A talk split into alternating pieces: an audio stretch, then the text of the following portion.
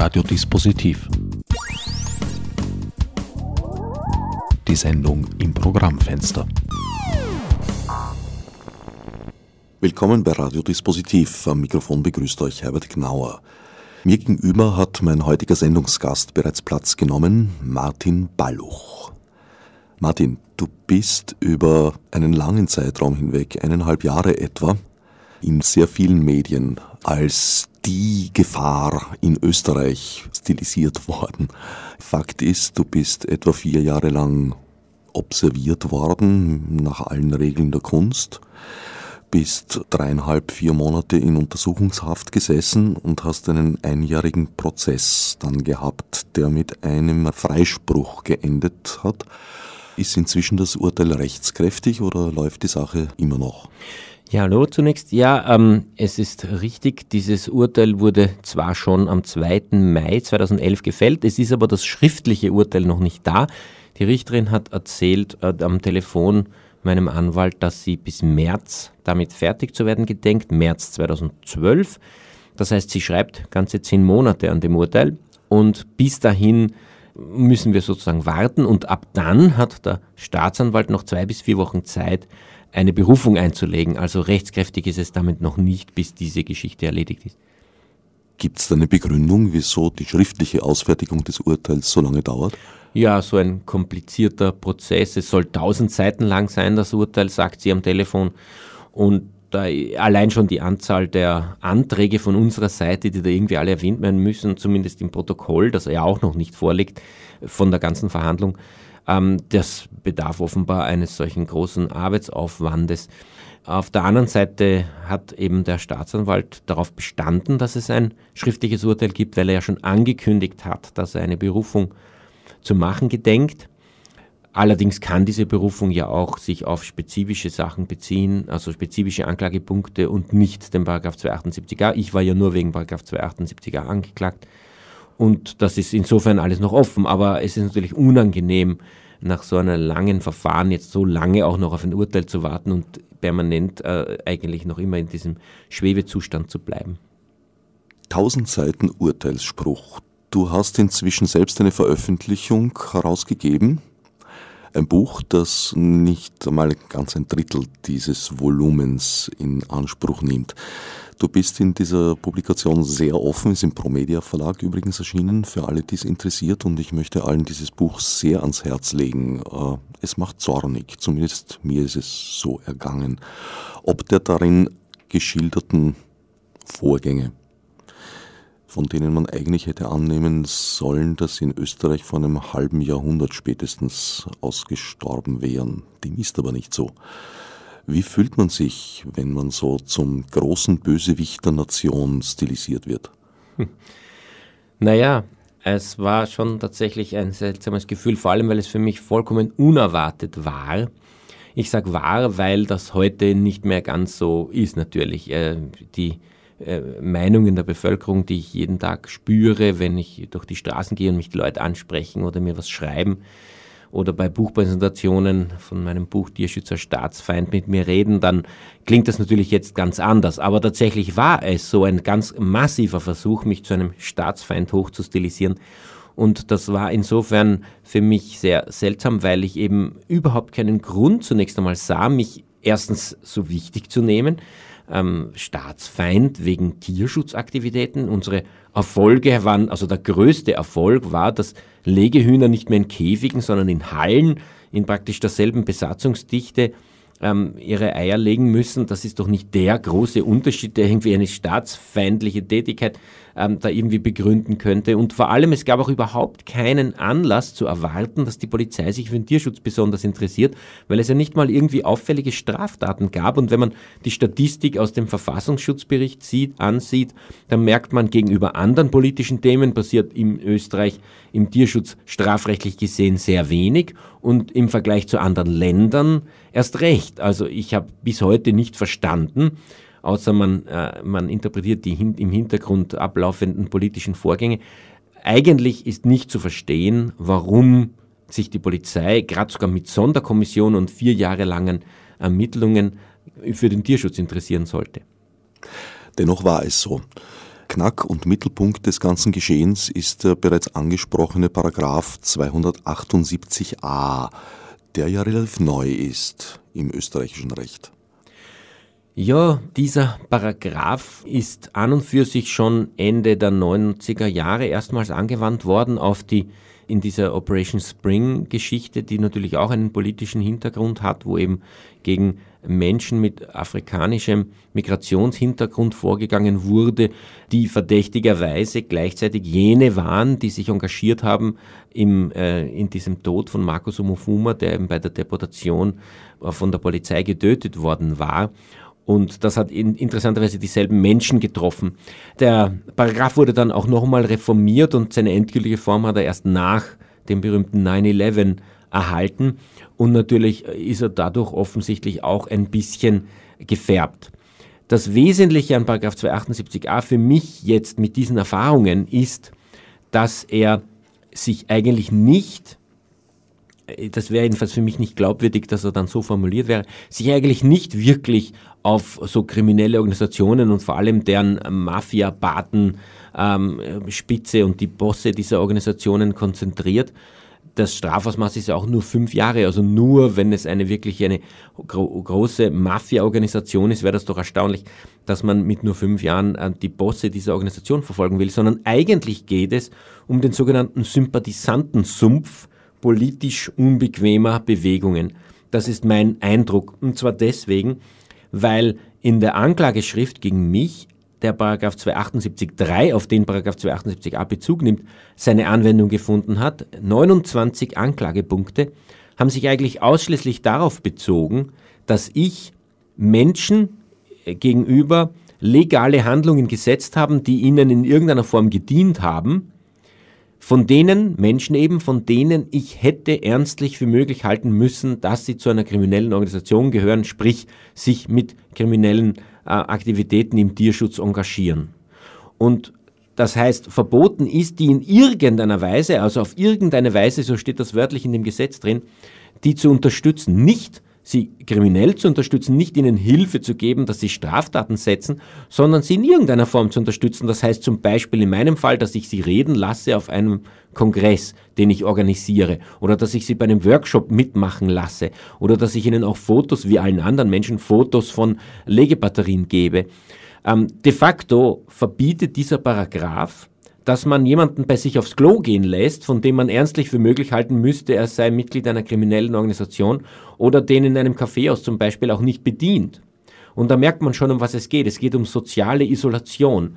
Menschen, die sich radikal äußern oder subversiv äußern, das ist gleich, ich müsste ernstlich für möglich halten, dass diese Person kriminell aktiv ist. Solche Menschen sollen in sozialen Bewegungen sozial isoliert werden. Das scheint mir der ganze Sinn dieses Paragraphen und genau so wurde auch bei uns angewandt. Der erste Einsatz war eben besagte Operation Spring, für alle, die sich vielleicht nicht so recht mehr daran erinnern. Auch kein Ruhmesblatt für Polizei und Justiz gewesen, wenn ich mich recht erinnere stand in den Urteilsbegründungen für immerhin mehrjährige Haftstrafen, dass da eine unbekannte Menge eines unbekannten Rauschgiftes zu einem unbekannten Zeitpunkt an einem unbekannten Ort an unbekannte Personen verkauft worden sei. Weißt du zufällig, wie oft dieser Paragraph zur Anwendung gekommen ist in der Zwischenzeit? Naja, also da gehen die Meinungen auseinander. Ich habe das selber nicht genau recherchiert. Es scheint immer wieder bei Drogendelikten angewandt worden zu sein, um die Strafen zu erhöhen. Also Menschen, die aus Drogengründen schon verurteilt waren, um da noch eine zusätzliche Straferhöhung zu erreichen. Aber sonst wurde er eben immer wieder politisch angewandt. Da gibt's also diese, diesen berühmten Islamistenprozess, ähm, wo man ihn angewandt hat, dann Operation Spring, dann gegen uns und dann eben auch gegen diese Menschen, die angeblich einen AMS-Mistkübel angezündet haben. Obwohl dort wurde, sagt man mir, Paragraph 278a mittlerweile zurückgezogen, sondern nur als Ermittlungsparagraph verwendet und mittlerweile gibt es eine Anklage wegen eben Sachbeschädigung.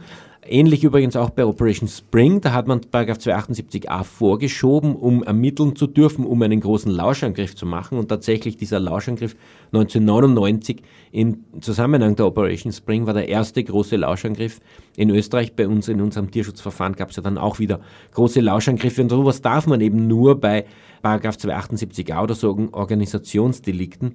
Und deswegen hat man das äh, damals angewandt. Man hat aber dann keine genügende Ansatzpunkte gefunden, um es anzuklagen, sondern man hat andere Straftaten angeklagt. Das hat man vielleicht bei uns auch geplant. Vielleicht hat man sich gedacht, äh, man verwendet den Paragraph 278a zunächst als Ermittlungsparagraph und findet dann irgendwelche Hinweise auf Straftaten, die man anklagen kann. Nachdem das aber nicht gelungen ist, hat man es letztendlich wieder auf Paragraph 278a reduziert, die Anklage und diese Austrocknen des Sympathisantensumpfs ähm, ins Rollen gebracht. Gewissermaßen funktioniert dieser Paragraph also als Türöffner zu sonst nicht ermöglichten Fahndungsmethoden. Richtig, es gibt also zwei wesentliche Funktionen, die dieser Paragraph für die Ermittlungsbehörden hat. Der eine ist, dass man einfach das äh, sehr rasch vorwerfen kann, weil woran macht man eine kriminelle Organisation fest? Das kann man ja ganz leicht so vor sich hin behaupten und dann kann man die gesamte Palette der Ermittlungsmaßnahmen anwenden bis zum großen Lauschangriff. Und auf der anderen Seite dient er eben zum Austrocknen des Sympathisantensumpfs, wie, das, wie der so Frau Professorin Felten von Institut für Strafrecht in Linz gesagt hat, dass man eben äh, gezwungen werden soll, radikale Personen, die sich radikal äußern in einer sozialen Bewegung, dass die isoliert werden und dass man mit denen eigentlich nicht verkehren darf. Und für diese Version wurde er eigentlich nur bei uns angewandt, dieser Paragraph. Das hat sonst bis jetzt noch keine Anwendung gefunden. Man hat ja auch bei uns das erste Mal so richtig massiv eine soziale Bewegung angegriffen und zu kriminalisieren versucht. Ich erinnere an die Anfragebeantwortung der Justizministerin im Jahr 2009.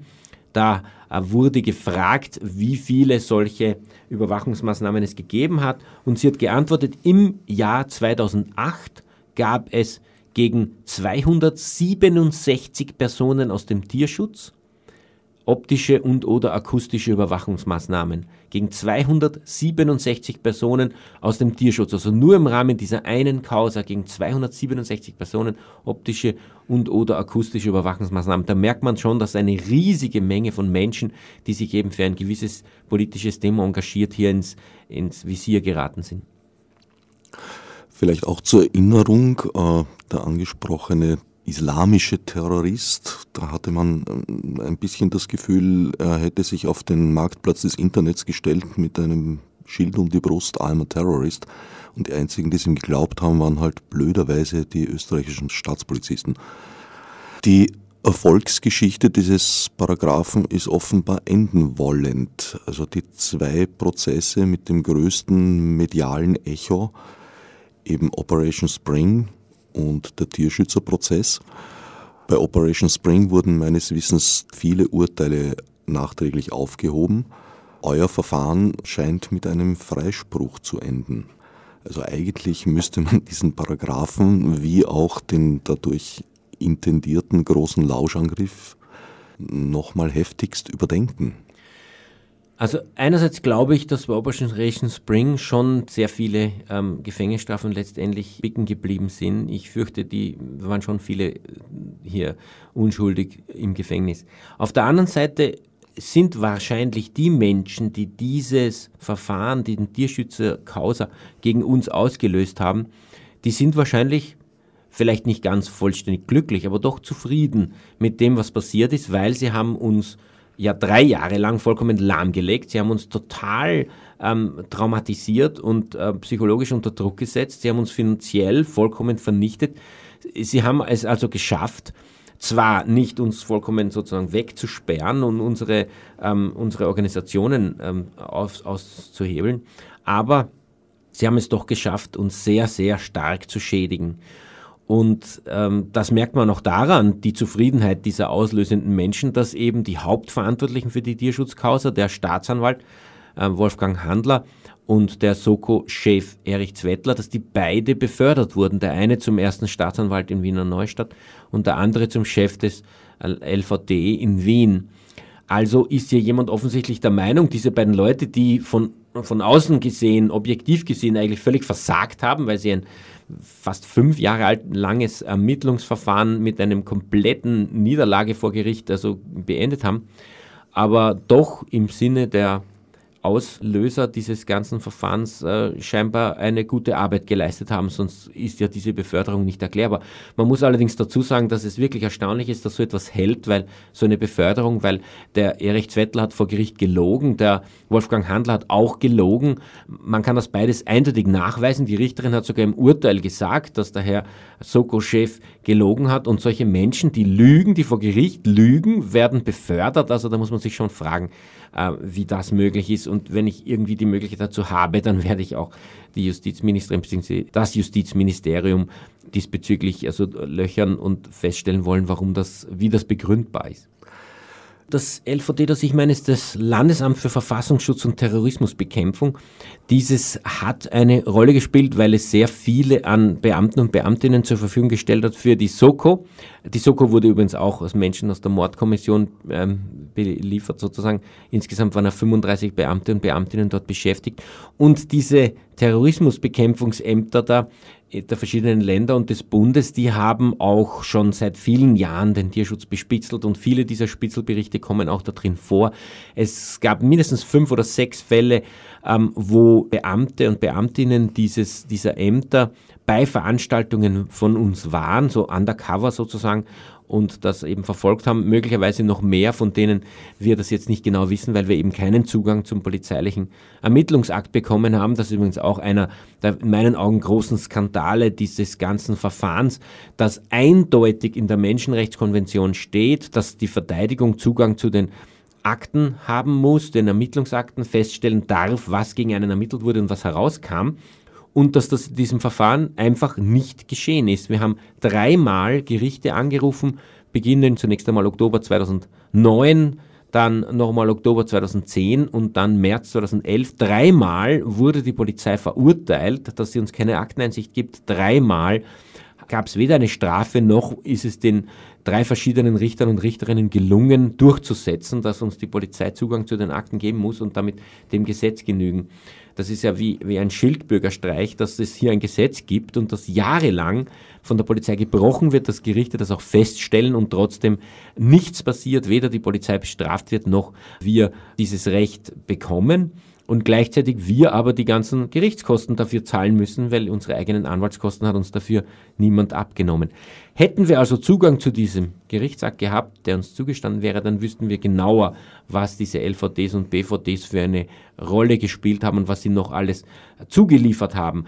Auffällig ist jedenfalls, dass in den neuen Verfassungsschutzberichten, den das BVD immer stellt, jedes Jahr wieder genau dieselben Vorwürfe drinstehen, die eigentlich bereits freigesprochen wurden im Verfahren.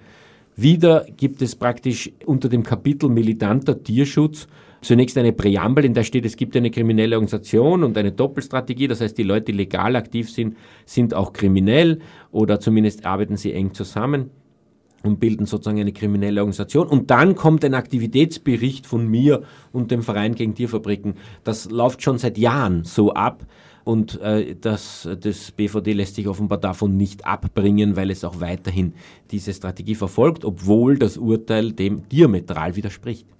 Es gibt also im österreichischen Gesetzeswerk Bereiche, wo man zwar Recht bekommen kann, aber dieses Recht ist dann nicht durchsetzbar in der Realität. Das steht sogar dezidiert im Urteil drin. Leider hat der Gesetzgeber nicht vorgesehen, dass dieses subjektive Recht auch wirklich durchsetzbar ist. Das ist unglaublich. Also eine Richterin in dem Fall hat also einfach in ihrem Urteil bereits eine Bankrotterklärung gegenüber diesem Gesetz abgegeben und gesagt, die Polizei hat mein Recht verletzt, diese Rechtsverletzung wird festgestellt, aber damit muss es sein Bewenden haben, weil es äh, das Gesetz sieht keine Konsequenzen für die Polizei vor, also keine Strafen und es sieht keine Möglichkeit vor, dieses subjektive Recht durchzusetzen, also mir Akteneinsicht zu geben. Ist ja unglaublich eigentlich. Auch eine Richterin ist im Zug dieser ganzen Geschichte arg in Mitleidenschaft gezogen worden. Das ist richtig, genau. Also eines dieser unglaublichen Aspekte dieses Falls. Aber er zeigt sehr schön, dieser Fall, nämlich, was hier wirklich konkret gelaufen ist. Ähm, die Vorgeschichte war, dass im Jahr 2005, irgendwann im Herbst, zur Zeit der Treibjagden, eine Aktion gegen eine Treibjagd in Böheimkirchen in Niederösterreich stattgefunden hat. Und diese Treibjagd letztendlich beendet werden musste, weil eben ca. 30, 40 Tierschützer und Tierschützerinnen mit Regenschirmen so im Weg gestanden sind, dass ähm, die Marder und Füchse, die man schießen wollte, man nicht schießen konnte. Allerdings hat sich herausgestellt, dass einer derjenigen, die dort ähm, gejagt haben, auch aus der Bezirkshauptmannschaft war. Und das ist übrigens öfter der Fall, dass also die äh, von der äh, Polizei oder der Bezirkshauptmannschaft oder Bürgermeister dort gleich bei der Jagd direkt dabei sind. Jedenfalls haben die dann Strafbescheide ausgestellt gegen die für sie noch unbekannten Fahrer und Fahrerinnen aller Autos der Umgebung. Man hat also die Autonummern aufgeschrieben und dann einfach diese Leute denen einen 200 Euro Strafbescheid geschickt, ohne dass man wusste, was sie überhaupt getan haben. Der Vorwurf war, sie hätten ein Treibjagdgebiet während einer Treibjagd betreten. Das ist aber natürlich gar nicht ähm, unbedingt notwendig, weil erstens könnten das Menschen sein, die einfach auf Wanderwegen oder auf der öffentlichen Straße oder auf Forststraßen spazieren gehen das wäre dann völlig legal. Oder sie waren in irgendeinem Haus dort zu Besuch und gar nicht in diesem Dreiberggebiet drinnen. Das wurde aber gar nicht genau festgestellt, sondern es gab diese 200 Euro Bescheide. Zwei Jahre später, im Jahr 2007, wurden dann die Berufungsverhandlungen gegen diese Strafbescheide im unabhängigen Verwaltungssenat in St. Pölten besprochen und da gab es eine Richterin, die dieses Verfahren über hatte und sie hat dann die Fahrer und Fahrerinnen als Zeugen und Zeuginnen geladen und die Jäger und Jägerinnen genauso. Und die haben sich alle nicht gekannt und keiner von diesen Fahrer und Fahrerinnen war eben da engagiert gegen diese Jagd zu dieser Zeit. Und die Jäger und Jägerinnen konnten dazu gar nichts sagen, weil diese Menschen waren ihnen völlig unbekannt. Und es ist eigentlich ganz logisch, dass unter so einer Voraussetzung die Strafbescheide ähm, zurückgezogen werden mussten oder niedergelegt, eingestellt. Und das hat auch diese Richterin getan. Sie hat also sozusagen den, den Berufungen der Betroffenen Recht gegeben. Und ich war weder betroffen, noch war ich bei diesem Verfahren dabei, aber ich habe davon gelesen und gehört und habe es dann kommentiert, intern, per E-Mail und per Telefon, zugegeben in irgendeiner in, in frecher Formulierung. Ich habe gesagt, jetzt könnte man ja mit richterlicher Rückendeckung solche Anti-Jagd-Aktionen durchführen. Aber wie gesagt, ohne diese Frau da überhaupt, diese Richterin überhaupt gekannt zu haben oder dabei gesessen zu sein. Und die Soko hat mich damals überwacht, hat damals diese Statements aufgenommen, hat sie aber für irrelevant befunden. Weil zu diesem Zeitpunkt, Sommer 2007, hat sie geglaubt, noch mich in irgendeiner anderen Form vor Gericht bringen zu können. Nur war es dann später so, 2009 nämlich, zwei Jahre später, dass es ihnen doch nicht gelungen war, gegen mich irgendetwas ähm, auf äh, irgendetwas, irgendwelche Fakten gegen mich zu finden, irgendwelche Beweise. Und so haben sie wieder auf diese Aussagen von mir zurückgegriffen und haben plötzlich die Idee geboren, diese Richterin ist Mitglied der kriminellen Organisation und ich als Chef habe sie bestimmt, diese 200 Euro Strafbescheide niederzulegen oder einzustellen. Und das wurde dann so ernst genommen, dass diese Richterin zwei Monate lang abgehört wurde. Es wurden also alle ihre fünf Telefone abgehört. Es gab dann eine überraschende Hausdurchsuchung bei ihr und vier Polizeiverhöre. Bei dieser Hausdurchsuchung war auch der berühmte Staatsanwalt Wolfgang Handler dabei.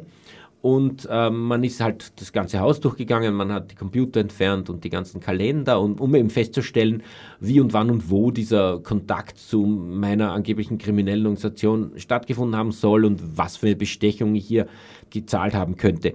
Und dann wurde ein gerichtlich beeideter Sachverständiger beauftragt, das Haus von dieser Richterin zu begehen. Das war ein Architekt und der ist dann durchgegangen und hat einfach nichts gefunden, was irgendwie als Bestechung gedient haben könnte. Ich erinnere, wir sprechen von einem 200 Euro Strafbescheid, also ich weiß nicht, wie groß da die Bestechungssumme sein müsste, damit das einen Sinn macht. Und äh, ob man das durch eine Begehung in einem Haus auch finden könnte. Jedenfalls hat er nichts gefunden, daraufhin wurde ein zweiter Sachverständiger wieder von demselben Staatsanwalt beauftragt und der hat auch nichts gefunden. Man hat dann noch den Steinbrunnen im, im Garten von dieser Richterin untersucht, weil nämlich auch ein Tierschützer Steinmetz ist und man auf die Idee kam, vielleicht hat er kostenlos diesen Brunnen dorthin gestellt oder verbilligt. Was war aber nicht der Fall. Jedenfalls ähm, ist also gar nichts gefunden worden. Und trotzdem ist dieses Verfahren heute noch offen. Diese Richterin wurde suspendiert vom Dienst und natürlich unter einen riesengroßen Druck gesetzt. 2009, jetzt haben wir 2011, die ist seit zwei Jahren auch für sie in der Schwebe und, und eben suspendiert. Und zusätzlich war der 29. Anklagepunkt gegen mich tatsächlich jener, dass ich durch das äh, Verkünden dieses, die, dieser, dieses Einflusses, den ich angeblich auf die Richterin hätte, eine kriminelle Organisation eben unterstützt hätte. Indem ich eben zum Beispiel sage, jetzt kann man und mit richterlicher Rückendeckung Anti-Jagd-Aktionen machen. Das sei eine legale Unterstützungshandlung für Menschen, von denen ich hätte annehmen müssen, dass sie zu einer kriminellen Organisation gehören.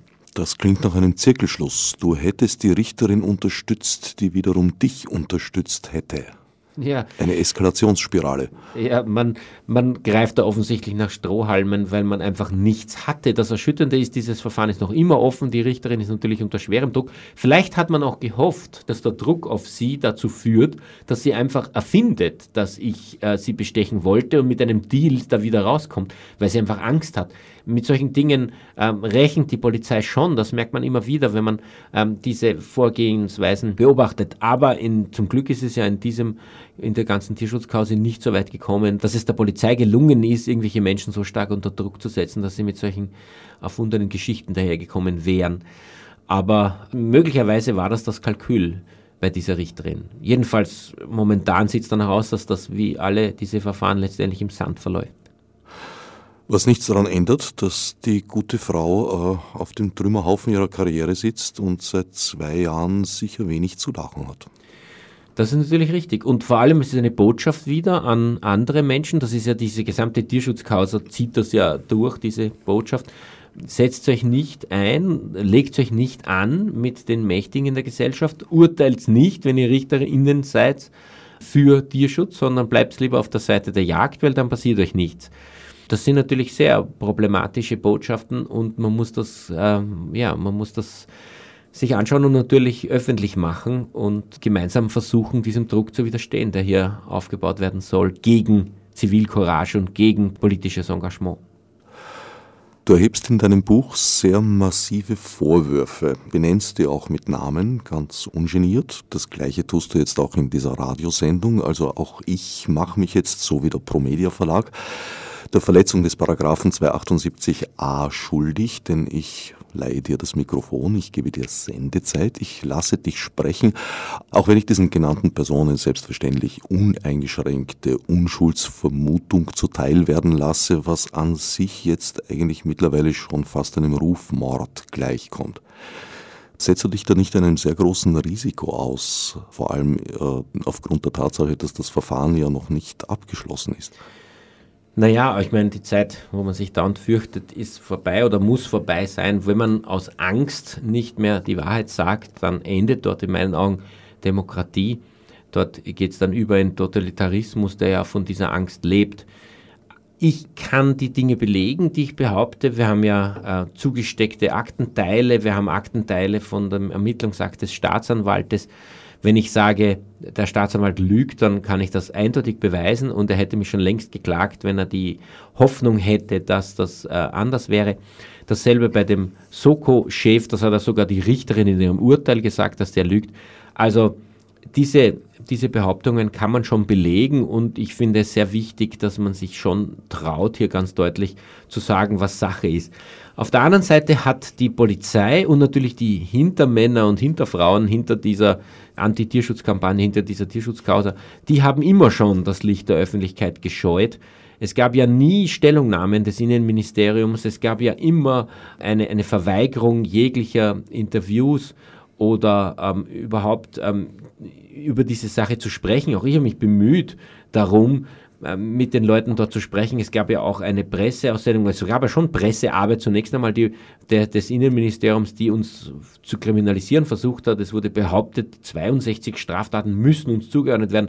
Aber auf Nachfrage von mir und anderen wurde dann abgewunken und es wurde gesagt, na, die nehmen jetzt dazu nicht Stellung, weil das Ermittlungsverfahren gefährdet ist und dann nehmen sie dazu keine Stellung, weil das Ermittlungsverfahren ja sowieso schon vorbei ist. Und immer haben sie irgendwelche Ausreden gehabt, aber man sollte nie sie in die Öffentlichkeit bringen. Sie wollten nie, dass man genau ähm, sich anhört, was sie eigentlich zu sagen haben und was eigentlich der Hintergrund hinter diesem ganzen Verfahren ist. Und das merkt man ja auch in dem Film, der Prozess, der jetzt gerade im Kino ist.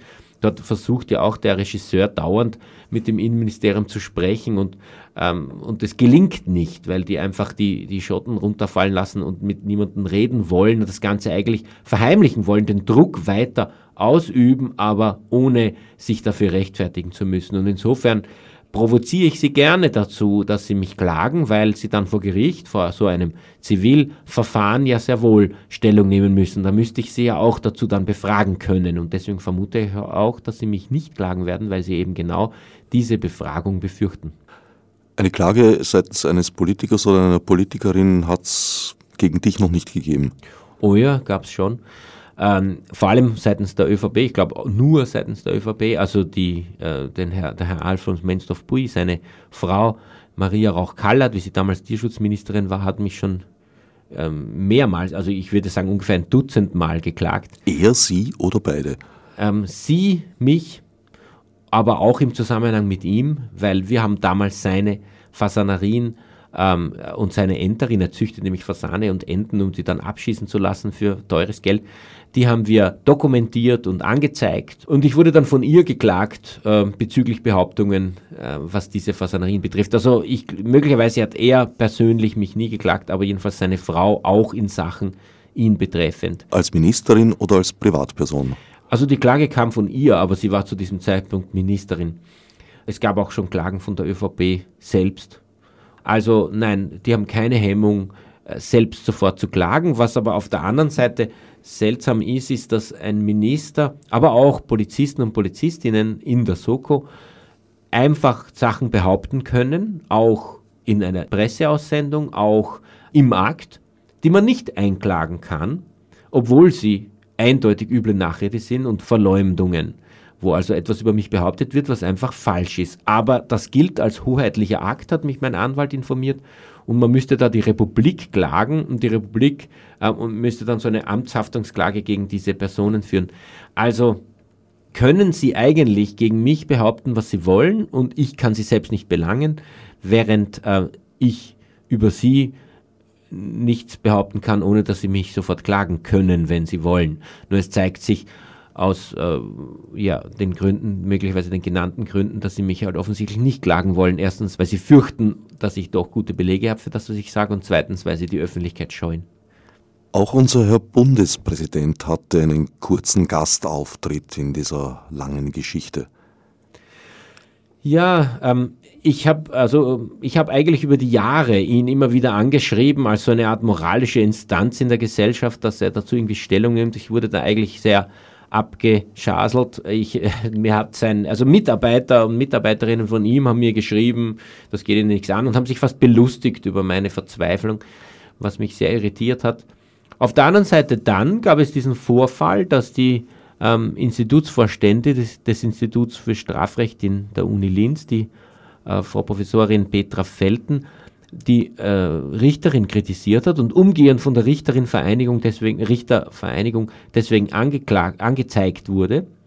Und da hat der Bundespräsident dann sehr wohl plötzlich eingegriffen. Und das war dann nicht ein Eingreifen in ein laufendes Verfahren, obwohl es natürlich faktisch sehr wohl das, der Fall war.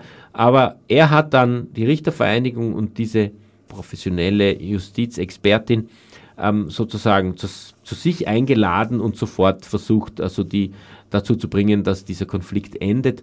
Ähm, was natürlich auch dazu führen kann, dass diese Professorin sich nicht mehr traut, äh, diese Kritik zu üben, weil sie ja sozusagen jetzt in, also über die Vermittlung des Bundespräsidenten die Richtervereinigung nicht mehr also mit der eine Art, eine Art Friedensabkommen hat und daher auch die Kritik nicht mehr äußern kann. Also mich hat das sehr, sehr irritiert, dass der Bundespräsident mir gegenüber immer sehr zurückhaltend war, also eigentlich scharf gesagt hat, dass ihn das nichts angeht und dass ich wen anderen anschreiben soll und dass, dass das mit ihm nichts zu tun hat und dass ein laufendes Verfahren nicht eingreift und sich fast lustig macht über mich.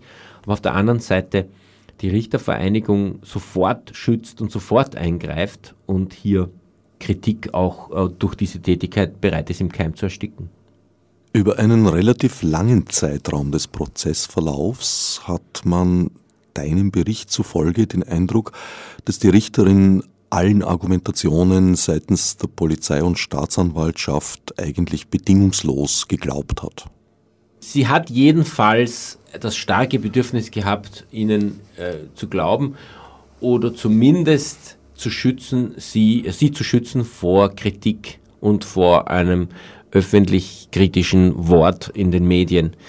Sie hat deswegen ähm, sehr massiv in unsere Verteidigungsrechte eingegriffen, unsere Befragungen behindert, den Zeugen und Zeuginnen der Anklage fast Antworten in den Mund gelegt. Die Frau Professorin Felten hat das ja ziemlich deutlich beschrieben und deswegen kam sie auch zur Anzeige durch die Richtervereinigung gegen sie. Und das war wirklich sehr, sehr deutlich zu spüren. Ähm, Paradebeispiel davon war der operative Leiter der Sonderkommission, Josef Böck, als Zeuge. Er hat sich zunächst einmal wie alle Soko-BeamtInnen an nichts erinnert und dauernd auf einen Akt verwiesen, auf den wir ja gar nicht zugreifen durften. Und dann kam ich zu meiner Frage und ich habe ihn gefragt, ob er etwas gegen den VGD hat und ob er den kannte und ob er ihm bekannt war, dass seine Tochter Aktivistin bei uns war. Weil de facto war sie das nämlich in den 1998 äh, und Folgejahre. Und ich weiß auch damals von ihm, dass er sehr, sehr wütend deswegen war und das also unbedingt verhindern wollte. Sie ist dann Vegetarierin geworden, das hat ihn auch sehr aufgeregt. Und das war noch äh, jetzt also sieben, acht Jahre bevor die Soko gegründet wurde, nicht? Und das ist natürlich interessant, wenn so ein Leiter der Sonderkommission offensichtlich eine persönliche, äh, eine persönliche Beziehung zu dem ganzen Problem hat und eine persönliche Wut auf die Menschen, gegen die er dann ermitteln soll. Und die Richterin hat das sofort abgebrochen, hat sofort gesagt, bei meiner, sozusagen meiner ersten Frage hat sie gesagt, nein, das kommt nicht in Frage, ich darf keinem Fragen mehr stellen, keiner der Angeklagten darf Fragen mehr stellen. Und der Herr Böck wurde entlassen aus dem Zeugenstand und nie wieder aufgerufen. Also man sieht hier schon, dass sie ganz massiv äh, diese Soko-BeamtInnen schützen wollte, auch den Staatsanwalt schützen wollte, nicht wollte, dass da irgendwie schlecht über sie geredet wird, dass es eine schlechte Presse gibt oder dass herauskommt, was die eigentlich alles gemacht haben. Wie sehr sie jetzt selbst ähm, denen geglaubt hat oder nicht, das ist für mich schwierig abzuschätzen. Vielleicht hat sie auch gemeint, das sei ihre Funktion als Richterin, dass da so einen Schulterschluss mit der Polizei geben muss, dass die Polizei also eine schwere Aufgabe hat und dass man da ein bisschen Toleranz haben muss, auch wenn sie das Gesetz nicht so genau nehmen. Oder ob sie wirklich gedacht hat, die haben schon recht und die haben das mit gutem Wissen und Gewissen gemacht und die haben gar nicht Gesetze gebrochen. Das Ganze ist erst dann umgeschwappt, wie also diese verdeckte Ermittlerin aufkam. Da hat sie dann wirklich gemerkt, dass die Polizei lügt und ab dem Zeitpunkt war sie nicht mehr bereit, dieses Verfahren eigentlich weiterzuführen gegen uns. Das war also ganz gegen Ende. Davor gab es eine ganze Reihe von Personen, vor allem auch Sachverständige, die gewissermaßen unehrenhaft entlassen, aber nicht mehr nachbesetzt wurden. Zum Beispiel ein auf dem Eigenbildungswege zu dieser Fähigkeit gekommener Linguist. Jetzt klingt es ein bisschen seltsam, wenn zunächst einmal ein linguistisches Gutachten für erforderlich gehalten wird, dann stellt sich dieser bestellte Sachverständige als inkompetent heraus und dann wird aber kein weiteres linguistisches Gutachten eingeholt.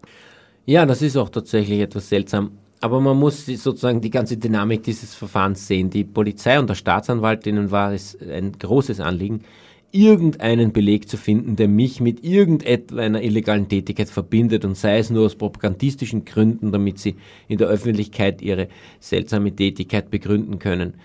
Und da haben sie eben auf diesen Linguisten zurückgegriffen. Es war sonst kaum eine Möglichkeit. Linguistik ist aber ein so vages Fach, dass man da schneller mal irgendwas behaupten kann, ohne dass das jetzt so ganz deutlich beweisbar ist oder nicht. In diesem Fall ging es um die Zuordnung von bestimmten äh, Formulierungen, aber auch äh, Auffälligkeiten wie Rechtschreibfedern, die Personen halt äh, unter Umständen zuordnenbar sind, weil sie sie häufig begehen. Das äh, wurde so behauptet, genau. Ein linguistischer Fingerabdruck, dass gewisse Fehler mache nur ich und ähm, obwohl das nicht gestimmt hat. Aber jedenfalls ging es um sowohl Leserbriefe, die scheinbar als irgendwie radikal und subversiv gesehen wurden in der Presse, lustigerweise 16 Leserbriefe, die ich geschrieben haben soll, und eine Reihe von, wie der Staatsanwalt das nannte, polemische Bekennerschreiben, die in irgendwelchen Webseiten erschienen sind und die mit ähm, Straftaten im Zusammenhang standen oder diese kommentiert haben. Der Linguist hat offenbar seinen Auftrag einverstanden, dass jedes Schreiben, das ihm gegeben wird, mir zuzuordnen sei. Und er hat dann letztendlich 50.000 Euro bekommen, dass er diese Schriftstücke mir zuordnen soll. Aber das Lustige an ihm war ja, dass er, wie du schon gesagt hast, er ein Autodidakt ist. Er ist ja an und für sich ein Deutschlehrer in einer Krankenpflegeschule gewesen, ist dann in Pension gegangen und hat sich danach dann selbst Linguistik beigebracht und eine Prüfung für einen gerichtlich beideten Sachverständigen abgelegt. und dann hat er eben diesen Fall übernommen. Und er ist aber jemand, der total gegen Computer ist und sagt von sich selbst, er ist viel gescheiter als jeder Computer und hat deswegen diese tausenden Worte und Wörter, wo er eben hauptsächlich mit Statistiken gearbeitet hat, hat er dann selbst zählen und äh, niederschreiben müssen und diese Statistiken mit der Hand ausrechnen. Er hat das Hosenbodenarbeit genannt und deswegen hat er ein gutes Jahr für sein Gutachten gebraucht, was man normalerweise in Millisekunden mit ähm, im Internet erhältlichen und downloadbaren Programmen ähm, lösen könnte. Statistik bezieht sich in diesem Fall auf zum Beispiel die Häufigkeit bestimmter Worte in einem Text. Also es hängt auch sehr stark zusammen in großen, langen Textabschnitten, vielen großen, langen Textabschnitten Worte zu zählen er hat ganz platte Statistiken gemacht, er hat einfach die Anzahl der Wörter pro Satz gezählt, er hat die Anzahl der Sätze ähm, gezählt, also Teilsätze im Vergleich zu Gesamtsätzen. Er hat gezählt, wie viele Buchstaben pro Wort sind, also wo man sich denkt, wie kann das charakteristisch für eine Person sein? Es kommt doch ganz davon, worüber man schreibt und, und, und in welchem Zusammenhang. Da gibt's ja manchmal. gibt es Vorlieben für kurze oder lange Wörter. Er hat jedenfalls alle diese statistischen Parameter hergezogen, um zu schauen, ob es irgendwo eine Möglichkeit gibt, mir die eine oder andere Statistik zuzuordnen, wenn man das vergleicht mit dem, was ich bekanntermaßen selbst äh, auch zugegebenermaßen geschrieben habe und was natürlich nichts mit strafrechtlichen Dingen zu tun hat. Und da hat er eben meine Statistik gezählt, sicherheitshalber nur aus einem einzigen Text, weil wenn er nämlich zehn Texte von mir genommen hätte, dann hätte er gemerkt, dass die Statistik da sehr stark variiert. Das konnte man ihm noch, nachher nachweisen. Aber so hat er jedenfalls einen Text genommen und dann hat er einfach aus den statistischen Parametern der anderen Texte immer genau jenen genommen, der am besten gepasst hat und hat dann gesagt, das weise auf mich als ein Autor hin aber de facto äh, sagt das nicht viel. Äh, also zum Beispiel lange Worte sind vielleicht tendenziell, werden die von jemandem benutzt, der eher eine, eine akademische Bildung hat und damit so viele lange Fremdwörter kennt. Aber das ist nicht charakteristisch für einzelne Personen. Wenn ich recht verstanden habe, äh, nach deiner Beschreibung, hat er sogar eigene Transkriptionsfehler, die er dann als besonders typische Fehler zugeschoben. Ja, das ist ähm, ja unfassbar gewesen. Es hat sich herausgestellt, wie wir dann selbst mühsam die Texte verglichen haben, dass er 178 Fehler in die Texte selbst eingebaut hat, die er dann analysiert hat. Und das passiert ihm natürlich deswegen in Wirklichkeit, weil er es ja mit der Hand macht und einfach abschreibt. Und das, da gibt's ja mal eine gewisse Statistik, dass man nach so und so vielen Wörtern halt aus Versehen einen Fehler einbaut. Und das waren bei ihm dann letztendlich 178. Und dabei waren das also richtig Umstellungen von Sätzen auch. Also Refugium für Tierquäler wurde zu Refugium der Tierquäler. Da hat man also ein Wort geändert. Er hat also diesen Fehler gemacht. Er hat also eine Person, irgendeine unbekannte Person hat geschrieben Refugium für Tierquäler. In seinem Text wurde das dann zu Refugium der Tierquäler und das ist ein Genitiv und er hat gesagt, typisch Balluch, weil Genitive verwendet er dauernd. Er hat also einen Fehler, den er selbst eingebaut hat, als Charakteristikum für meine Schreibweise hergenommen. Und als Begründung für die 178 Fehler hat er gesagt, naja, er hatte einen Scanner oder ein, ein, eine, was weiß ich, einen Drucker, die eben diese Fehler einfach einbauen, so magisch irgendwie. Vielleicht daher seine Skepsis gegenüber elektronischer Unterstützung. Ja, aber angeblich hat er die ja nicht verwendet. Er sagt ja selbst, er ist, hat die Hosenbodenmethode angewendet, eben nicht den Computer. Dieser Widerspruch ist mir im Buch aufgefallen, aber der wurde praktisch vom Sachverständigen so ins Spiel gebracht und du hast ihn nur stehen gelassen. Ja, genau. Aha. Er hat sehr, sehr widersprüchliche Dinge gesagt. Jedenfalls hat er tatsächlich 178 Fehler in die Texte eingebaut und aus diesen Fehlern und unter anderem halt auch erkannt, oder zu erkennen geglaubt, dass ich das geschrieben haben muss. Ein anderes Beispiel ist Denunziationsklima. Das ist in einem Text von mir vorgekommen. Er hat einmal Denunziationsklima und beim anderen Denunzierungsklima geschrieben und hat gesagt, dieses Wortspiel, dass man da verschiedene Worte verwendet, obwohl ich das nicht hatte, sondern er das halt hineinerfunden hat, sei auch typisch für mich. Und äh, er hat äh, Fehler, die er sogar als einen genetischen Fingerabdruck von mir ähm, gesehen hat, hat er selbst zustande gebracht. Also, naja, wenn man halt weit genug fasst, was ein Charakteristikum ist, dann kann man praktisch alle Texte dieser Person zuordnen. Er hat ja auch letztendlich irgendeine so Art Methode entwickelt, äh, Methode unter Anführungszeichen, das klingt viel zu nett. Er hat einfach äh, irgendwelche Charakteristika mir zugeordnet, wenn man die auf Texte von Manfred See in der Presse anwendet, kommt man auch darauf, dass ich das geschrieben haben muss. Also er hat äh, sich einfach vollkommen unwissenschaftlich verhalten, hat einfach den Auftrag gespürt, mir Texte zuzuordnen und hat das dann einfach wirr und äh, zum Glück eben sehr unüberlegt getan, sodass wir in der Lage waren, das in, in weiten Teilen zu widerlegen. Ein Beispiel noch, er hat auch einfach Satzzeichen übersehen beim Abschreiben Beistriche und Punkte und dadurch sind natürlich die Statistiken plötzlich ganz anders, weil wenn man zwei Punkte auslässt, wird der Satz viel länger und dann hat man plötzlich einen mega langen Satz und der verändert die Statistik noch dazu bei so kurzen Leserbriefen, wo er diese Statistik angewandt hat. Das sind vier Sätze, die natürlich eine sehr schwache Statistik ergeben und er glaubt mir das zuordnen zu können, dabei hat er die Punkte dazwischen vergessen und dadurch wurden die Sätze länger, als sie eigentlich in dem Originaltext gestanden sind. Also auch das hat er getan und auf diese Weise war es eben möglich, letztendlich die, der Richterin deutlich zu machen, dass dieser Mensch ein völliger Scharlatan ist. Das ist jetzt eine Wertung, die natürlich du vorgenommen hast, aber ich habe keinen Grund, an deinen Worten zu zweifeln. Aus dem Umstand, dass die Position des linguistischen Sachverständigen dann nicht nachbesetzt wurde, also kein anderes Gutachten eingeholt, lässt sich vielleicht die Vermutung ableiten, dass es ihm gelungen ist, die Linguistik im forensischen Zusammenhang generell ausreichend zu desavouieren. Ja, so kann man das sagen, obwohl es natürlich schon Leute gibt, die da das etwas vernünftiger machen. Es ist immer etwas fraglich und man muss es immer relativieren, aber äh, es ist richtig, so wie er aufgetreten ist, kann man sich eigentlich kaum mehr vorstellen, dass das in irgendeiner Form sinnvoll durchführbar ist. Die Richterin hat aber als Begründung angegeben, dass ähm, selbst wenn ich diese Texte geschrieben hätte, es mich nicht schuldig macht, weil das eigentlich irrelevant ist. Das war die Begründung, warum sie ihn nicht nachbesetzt hat. Es gab aber auch zumindest ein Positivbeispiel, den forensischen EDV-Experten. Ja, ähm, der war relativ objektiv, der hat auch relativ klar gesagt, wie leicht diese Verschlüsselungsprogramme installierbar sind, dass sie eben Free Software sind, dass man das jederzeit machen kann, dass das Sekunden dauert und dass sie auch nicht so besonders, was weiß ich, so aufwendige Programme sind, sondern die laufen ganz schnell, sind urschnell installierbar und es ist eigentlich nicht besonders aufregend, dass wir verschlüsseln. Während für diese naive Richterin in dieser Sache naiv und für den Staatsanwalt und für die UntersuchungsrichterInnen war das ja ein Hauptgrund äh, unseres Verdachts, dass wir die Computer verschlüsseln. Und das hat er in meinen Augen sehr gut entkräftet, weil er wirklich deutlich gesagt hat, dass das kein Problem ist und überhaupt nicht auffällig und in der Wirtschaft normal.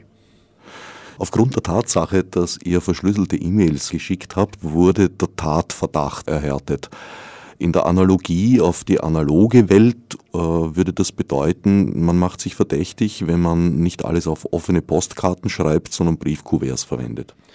Das ist genau so. Unverschlüsseltes E-Mail ist wie eine Postkarte, die jeder lesen kann, der es in die Hand bekommt und äh, was sich der in den Postkasten schaut und auch wenn er nicht Adressat ist und Empfänger.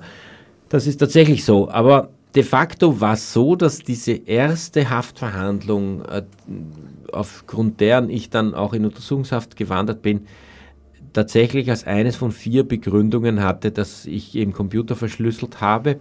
Und die Richterin hat gleich gemutmaßt, dass in äh, diesen verschlüsselten Teilen des Computers wahrscheinlich die ganzen Anschlagspläne zu finden wären. Was natürlich nicht der Fall war. Sie haben dann auch eine unverschlüsselte Version des VGD-Servers zum Beispiel gehabt und da gab es natürlich keine Rede von irgendwelchen Anschlagsplänen. Aber wie gesagt, als eines von vier Gründen, die genannt wurden, warum ich in Untersuchungshaft kommen musste, war diese Verschlüsselung und Unsere Berufung wurde sowohl auf der Ebene des Wiener Oberlandesgerichts als auch des obersten Gerichtshofs abgelehnt. Das heißt, der oberste Gerichtshof, das höchste Gericht Österreichs, war der Ansicht, dass Verschlüsseln mit den drei anderen Punkten zusammen ausreicht, um jemanden ein, dringend tatverdächtig zu sehen und in Untersuchungshaft zu nehmen. Der EDV-Sachverständige hat, wenn ich mich recht erinnere, in deinem Sinn auch ausgesagt, als er durch die Rekonstruktion von Dateien und deren Erstellungsdatum, glaube ich, bestimmte Bezüge herstellen konnte. Im Prinzip richtig, allerdings war das der Soko-EDV-Experte. Also es gab einen gerichtlich beeideten Sachverständigen für EDV-Fragen und einen Soko-EDV-Experten. Und dieser Soko-EDV-Experte, der, muss ich sagen, war jener einzige Soko-Beamte, der mich wirklich positiv beeindruckt hat, der also Rückgrat hatte und der der Richterin also ganz klar auch entlastende Fakten genannt hat.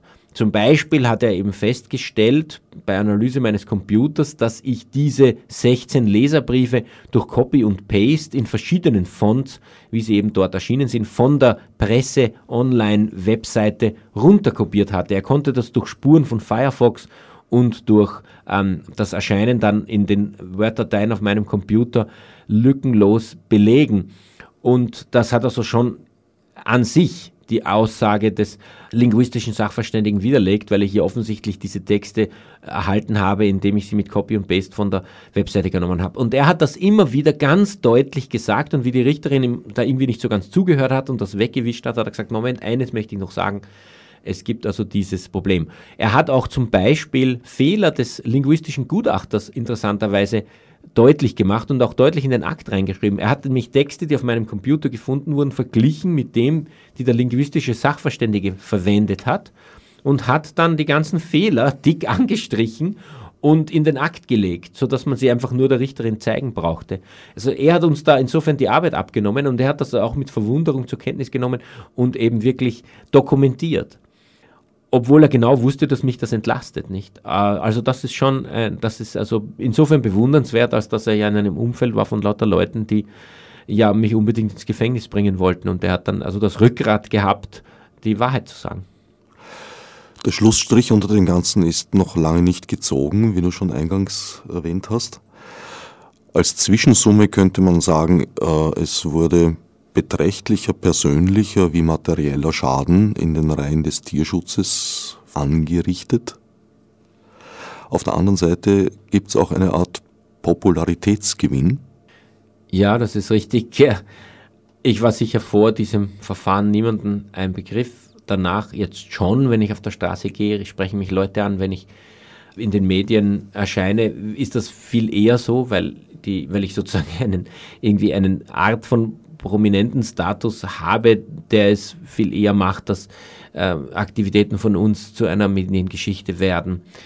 Das ist dank diesem Staatsanwalt so ähm, und dank dieser Tierschutzkausa, das ist, wenn man so will, ein was die politische Arbeit betrifft, positiver Aspekt. Persönlich ist das nicht unbedingt positiv, wenn einen alle erkennen. Jetzt kann man sich sozusagen nicht mehr leisten, äh, irgendwo äh, sich irgendwie auffällig zu verhalten, weil sofort weiß jeder, wer man ist. Und es ist schon ein bisschen belastend, bekannter zu sein, aber vermutlich wird sich das auch bald widerlegen, wenn die Geschichte in den Geschichtsbüchern verschwindet und nicht mehr so präsent ist, was natürlich schade wäre, wenn man eigentlich sich diese Geschichte schon präsent halten sollte. Ich halte das schon für ein sehr historisches Verfahren, auch wirklich wichtig, um ähm, diese Alarmsignale zu hören und vielleicht auch wach zu werden, diesbezüglich Reformen durchzuführen, die äh, 278er einschärfen und vor allem ähm, nicht zulassen, dass Terrorprävention und Überwachung letztendlich laufend gegen die eigenen Bürger und Bürgerinnen in Stellung gebracht wird, um politische Entwicklungen zu verhindern.